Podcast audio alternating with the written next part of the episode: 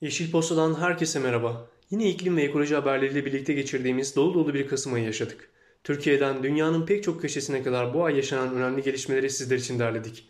Sevgi ve iyilikle yeşil kalın. Başkan Donald Trump'ın ilk kez Haziran 2017'de duyurduğu Paris İklim Anlaşması'ndan çıkma niyetiyle ilgili 4 Kasım 2019'da yaptığı resmi başvuru bir yıl sonra bugün yürürlüğe girdi. Trump'ın resmen çekilme beyanının yürürlüğe girmesiyle dünyanın ikinci büyük sera gazı salıcısı küresel iklim değişikliğiyle mücadele paktının dışına çıktı. Böylece ABD anlaşmayı imzalayan 197 ülke içinde çekilen tek ülke oldu.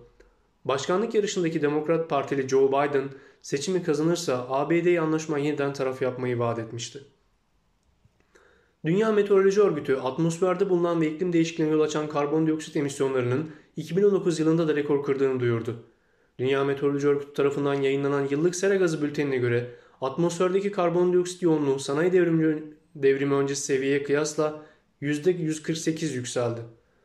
Covid-19 salgınıyla pek çok ülkenin aldığı karantina önlemlerinin ve endüstriyel yavaşlamanın sera gazı yoğunluğunu ve hava kirliliğini azalttığı vurgulanan bültende bu olumlu gelişmeye rağmen 2020'de karbondioksit seviyelerinin yükselmeye devam edeceği uyarısı yapıldı. Edirne'de kış ve yazın ardından sonbaharın da iklim değişikliğine bağlı olarak kurak geçmesi nedeniyle Meriç ve Tunca nehirlerindeki su seviyesi düştü. Bulgaristan'da başlayan Edirne'den geçen ve taşkınların yaşandığı Meriç Nehri'nde kuraklık nedeniyle kum adacıklar oluştu.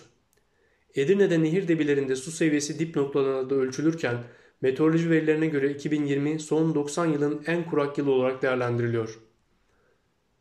İstanbul Su ve Kanalizasyon İdaresi'nin paylaştığı verilere göre Kasım ayı itibariyle İstanbul'daki barajların doluluk oranı %26.60'a düştü. Yani barajların 5'te 4'ü şu anda boş bulunuyor. Ayrıca kente su sağlayan barajlardaki doluluk oranı %26.82 küçüldü. İstanbul'da temiz suya erişim konusunda alarm zilleri çalmaya başladı. Kanada'nın Quebec eyaleti fosil yakıtlı çalışan araçların satışını 2035 yılına itibaren yasaklayacağını açıkladı. Sera gazı salınımı ile mücadele ve elektrikli araç kullanımını artırmayı hedefleyen Kanada'nın ikinci büyük eyaleti 5 milyar dolarlık bir geçiş planı ile 2030'da salınım ve seviyesini 1990'daki haline çekmeyi hedefliyor. Yeşil enerji tedarikçisi Ecotricity kurucusu Britanyalı çevreci Dale Vines, çevreye duyarlı teknoloji kullanarak elmas üretimini başlayacaklarını açıkladı. Gökyüzü maden tesisinde atmosferdeki karbondioksit kullanılarak elmas üretilecek. Üretimin her aşamasında rüzgar ve güneş enerjisinin yanı sıra yağmurdan elde edilen su kullanılacak. Vines, böylelikle dünyanın ilk çevreci elmasını üretmeyi amaçladıklarını belirtti. Ovo Enerji Şirketi tarafından yapılan araştırma sadece teşekkür etmek için atılan ya da tek cümlelik e-postaların yarattığı karbon emisyonuna dikkat çekiyor. Ovo Enerji tarafından yürütülen araştırmada en çok gönderilen 10 e-postadan 6 tanesinin iyi akşamlar, şerefe, takdir edildi, teşekkür ederim, lol ve bunu aldım mı olduğu belirtildi. Araştırmaya göre Birleşik Krallık'ta herkesin günde bir tane az e-posta atması 16 bin ton karbon tasarrufu sağlıyor.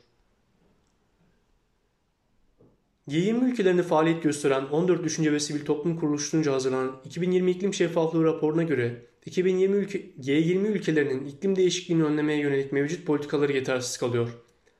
G20 ülkelerinin yalnızca dördünün fosil yakıt ve emisyon yoğunluğu, yüksek diğer endüstrilere sağlanan finansmanına göre yeşil enerji sektörlerine daha fazla kaynak sağlıyor. Japonya'da hükümetin 2050 yılında net sıfır emisyonuna ulaşma taahhüdünde bulunmasının ardından iklim değişikliğiyle mücadeledeki kararlılığının sembolik olarak gösterilmesi amacıyla iklim acil durumu ilan edildi.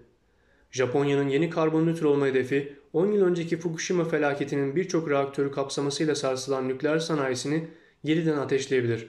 Ancak halk ihtiyatlı kalmaya devam ediyor.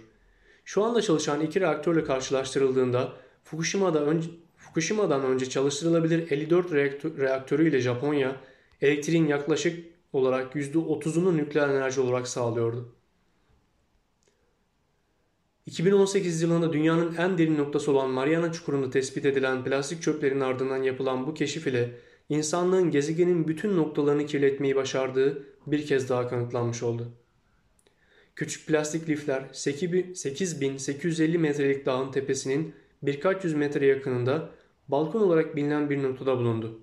Ayrıca dağın 5300 metre yüksekliğinden 8440 metre yüksekliğine kadar olan bölümündeki 11 lokasyondan toplanan tüm kar örneklerinde mikroplastik bulundu. Hadi keşfedelim. Domatesin ve patatesin aslında çoğul ifadeler olduğunu biliyor muydunuz? Yemeklerimizden eksik olmayan bu yiyecekler 18. yüzyılda Rumlar tarafından Osmanlı topraklarına getiriliyordu. Lügat-ı Osmani'de domato ve patata olarak geçen bu yiyeceklerin isimleri zamanla domates ve patatese dönüşmüştür. Bunun sebebi ise Rumların pazarlarda çoğul kullanım haliyle domatos, patatos şeklinde bağıra bağıra bu ürünleri satmasıdır. Bu sayede sondaki es eki bugüne kadar gelmiştir. Günümüz İzmir pazarlarında hala domatese domatos denmesi bu yüzdendir. Sevgili Yeşil Posta takipçileri, sevgi ve iyilikle yeşil kalın.